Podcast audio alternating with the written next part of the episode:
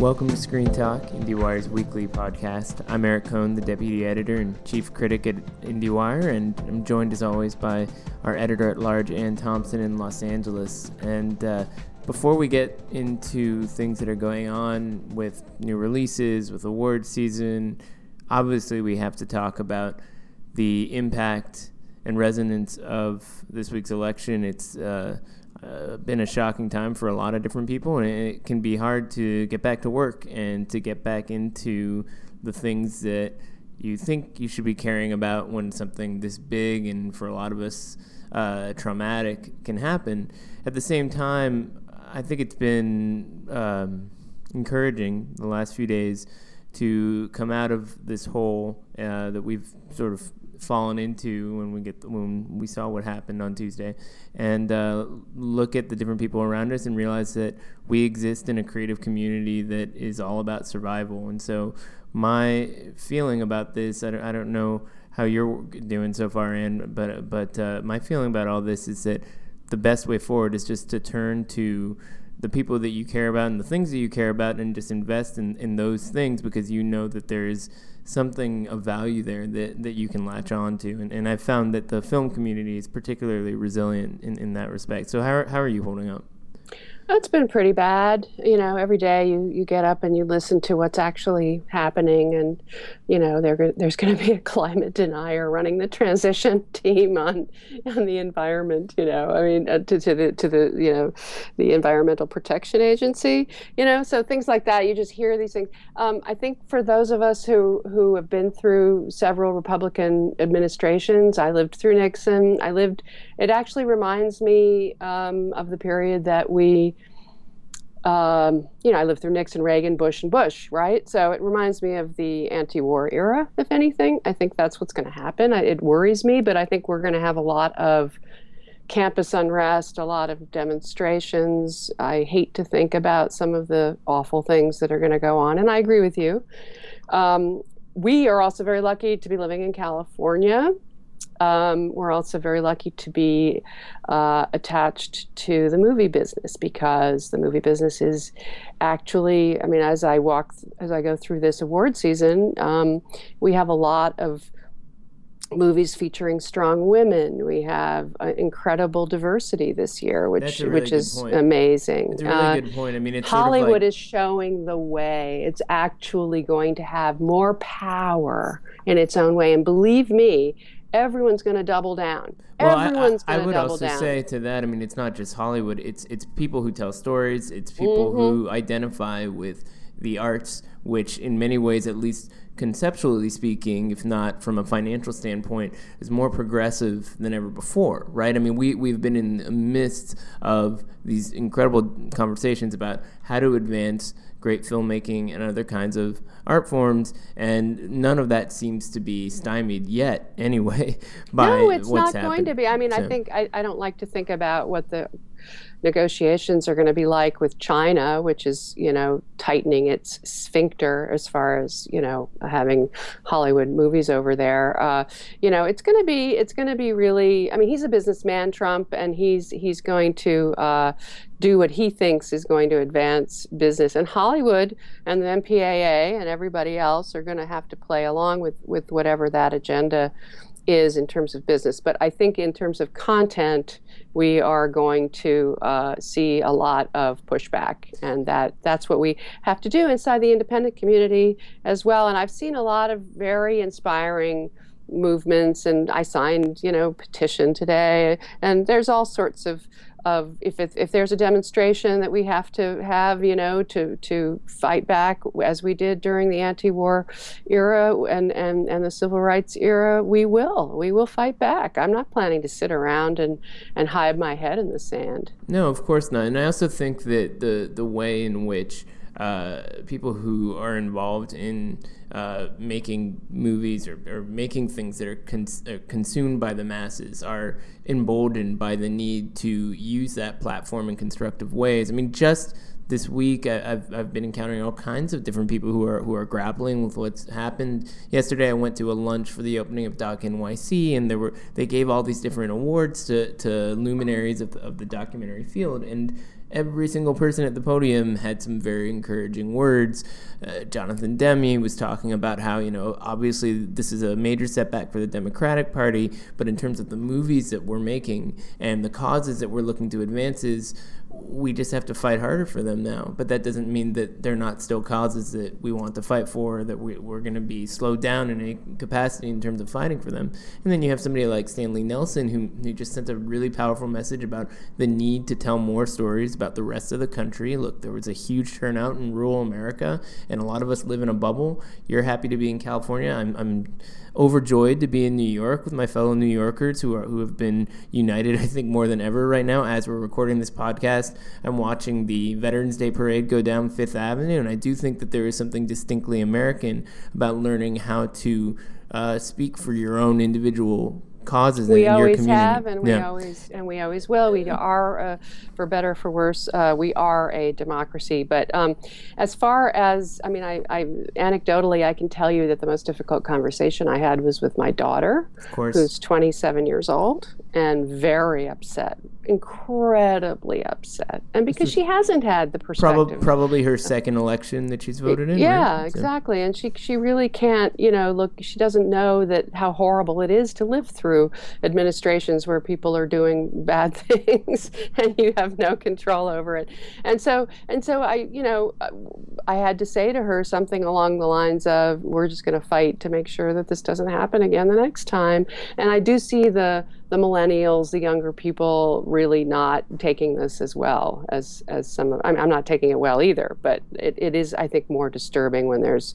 We we don't go to Canada. We don't run away. We do survive. It does go on. And I went to see Moana on the day after the election, and I was transported and laughing and escaping and you know if we if we head into horrible times um, that's what busby berkeley was doing back in the depression he it's was making the, us laugh the screwball comedies did too the lubitsch movies and so that's forth right. there's a wes that's anderson right. movie being worked on right now there there's uh, fantastic beasts and where to find them, and people can turn to the movies for escapism. They can also turn to the movies for inspiration. I mean, I hope that everybody goes see, to see "I Am Not Your Negro" when it gets a limited release in December. And this is an incredible movie about uh, some of the struggles that we're dealing with in our time. That, I hope people see the race. Thirteenth, uh, the David Duvernay yeah, movie. But, and, and and those movies it's not just that they deal with what's going on in modern society it's that they they, they find the track record going back generations. And so they show you the history, you know, and they yeah. show you the history of what Donald Trump believes in the idea that law and order means something else to exactly, a lot of people. Exactly. so they, there's it, something systemic and they prove all the here. there were there used to be these mythologies and these conspiracy theories. Well, guess what? They're real. right. they're not. They're I, not conspiracy theories. The reason why I love movies is because they're a window into the different ways of seeing the world that I can only understand uh, with a, with a limited degree of, of awareness until I get those windows. So whether it's something like I Am Not Your Negro or Fire at Sea, which we've talked about before, which opens your, your opens your eyes to the migrant crisis, seeing movies will continue to be the best way for us as people who love this art form to understand what's happening around us, and that's not going away. So I feel like that's the best consolation that we can have at this point. And you know, you're in the midst of uh, a film festival, the AFI Fest. There's all kinds of stuff going on there. That so must rules be, don't apply. The new Warren Beatty movie opened the AFI Fest last night, and uh, therefore the embargo. Uh, we, we saw it a while ago, but the embargo went up, and you posted your review.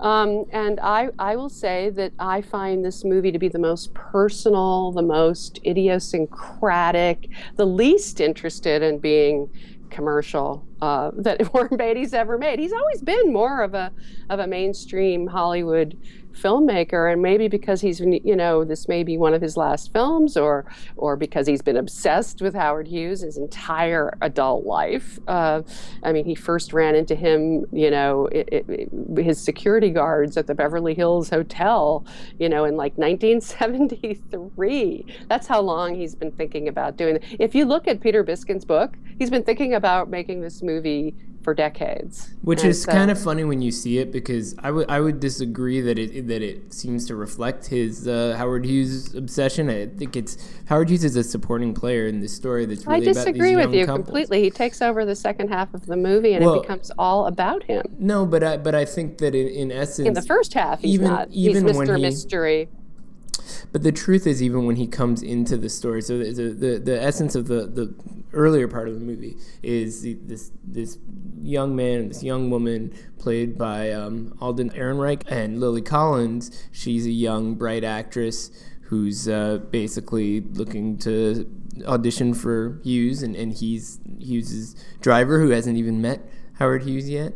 And so for the two of them, what's what's kind of fascinating is that they're they're both kind of drawn to his allure without really knowing the details. And once he comes into it, he's kind of this broad caricature of sorts, and I think that's a reality check for them in in ways that are somewhat devastating about just how unhinged he is. But to me, this is still essentially a, a Hollywood romance about those two people and what they learn through their interactions with Hughes. So they he are the stars. He does emerge in the second half of the story from the shadows, and he Yes. does. He's a big fact, character. Interact with the Lily Collins character in, a, in de- as you say, in devastating ways. And there's a whole subtext. That's not a subtext. There's a whole aspect of this movie that is a little icky in the sense that here's this really older guy, you know, having sex with a young woman who is a virgin, who doesn't really, uh, isn't really in love with him or anything, and and there's also this aspect of it that that is.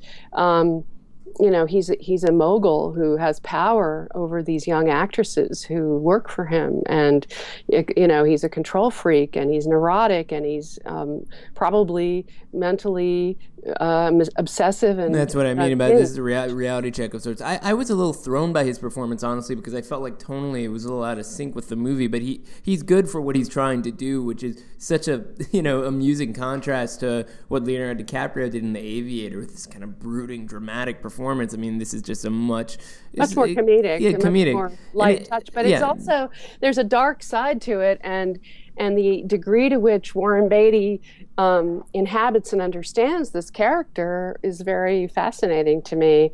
Um, and I and I I have to say.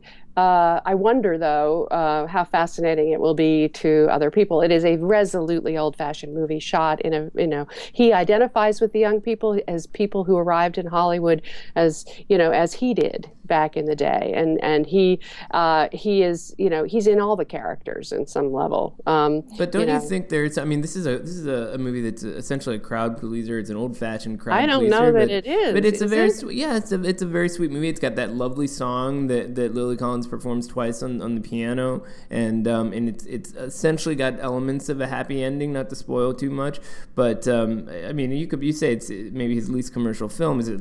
In today's marketplace, less commercial than something like Reds, uh, this sprawling historical epic that was just super ambitious and obviously not no, the that was thing. not that that worked out okay, but but back uh, then. Sure, that was yeah, a different time. it, it was uh, it was a it, I love Reds. Reds Yes, is one of my a- favorite movies. but- I but think I mean, it's it- an amazing movie. this But is from this is 1981. I mean, this uh, here's the thing he was very modern with Bulworth you know Bulworth the last movie he made so about eight, eight or in nine fact, years it's ago it's more relevant now than ever. Yeah, indeed indeed you know that seemed so contemporary and so right on and this one seems like a look back like a kind of elegiac you know Renoir-esque looking back at, at, at, at some other moment in, in his past, you know, and and it, it's a look at Hollywood too, um, and it, it's it's very there's a, it's tinged with a kind of, of Nostalgia. sadness, I think. It- yeah. and, and it's sort of this bittersweet, wistful quality. and- yes. But but I think there is. I mean, you compare it to something like Cafe Society, which was Well, it's you know, better than that. It's better. It's better. I think it, better it's got, than that. He's, it's got more really edge. Is, yes, he's he's a very good director, a very good writer. It's very well Uh, edited. It Bo Goldman well. wrote the original screenplay, but he's he's on there. Warren Beatty's been working on this for years. I mean,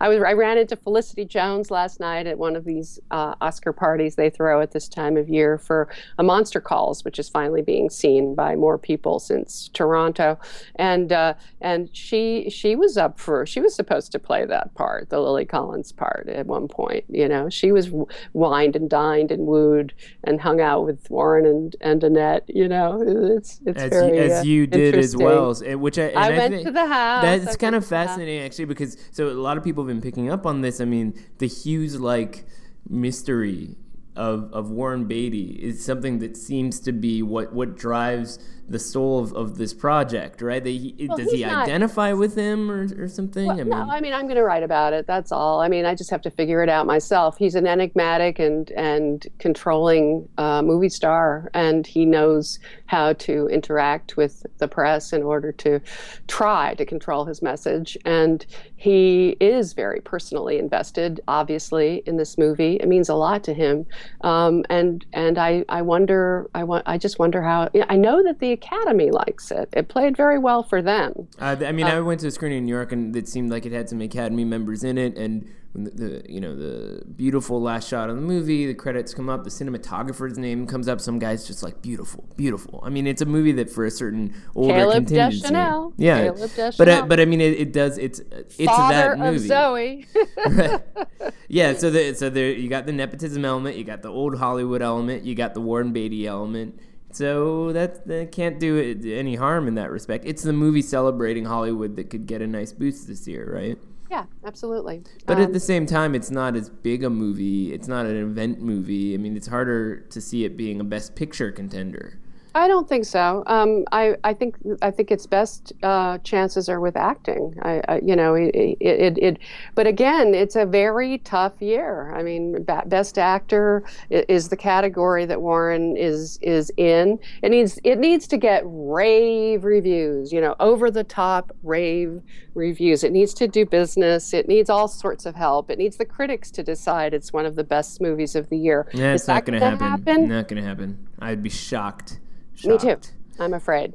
Not It's not a knock on the year. movie. It's just not that kind of movie. it's just not reson. I, I just don't see it resonating with people right now at this moment in time. And it was interesting. I got an email from one of our colleagues, Chris O'Falt, who was um, giving me all the reasons why Moonlight is going to win, you know, the Oscar, and and various people are are have other theories about why La La Land is going to win the Oscars. In other words, it could go in the direction of gravitas and the alternative to the the vision of the future as described by Donald Trump, or it could go in the direction of sheer escape. Let's let's just you know go for for something that takes us away and transports us to another land. Well, And but that- let's get like, get into this for a second. The Academy is not the electoral college, right? I mean, there's there's a popular vote, and that decides who wins. So there, I mean, you can't throw. It really is going to come down to Well, what is no, a movie most people one- like. No, no, no, no, no, no, no. Uh, here, let me explain. let me explain to you, Eric. This is a situation where the zeitgeist has an impact. It isn't just about liking something; it's right, about sending the- a message. Of course, and, and how they campaign and around so, that message. so fences, fences could be the one that just runs with it. You Careful, know, man. You're not allowed to talk about that one yet. I'm talking about its Oscar chances. Yeah, yeah. No, of course. So you Fences and Moonlight right now, you would say, are probably the two movies that fit most naturally into that zeitgeist slot, right? No, I'm saying the zeitgeist could be reflected in two different ways. Serious, this is how we want the world to look. This is what we're doing, Hollywood. Or we You know, want escapism. You know, or or we want escapism. well, yeah. ideally, we want both, and maybe they'll spread the love. That would be nice. We shall see. well, in the meantime, I'm dashing off to see Fantastic Beasts because I need some escapism in my life. And um, and I'm going to interview Lin-Manuel Miranda. I'm so excited. You know me pretty well. I'm I, I go out there, I interview so and so and whatever, and don't bat an eyelash. But interviewing Lin-Manuel Miranda, I'm like I'm gaga about make, that. make him sing a few notes for you because that Hamilton soundtrack, man, it's uh, it's got a lot of earworms in there. Anyway, we, All right, uh, have fun. Yeah, we have things to do and a world to get back to, no matter what's going on in the government. Right, so. so we'll Talk talk, next later. time. Have a great Bye. one. Bye.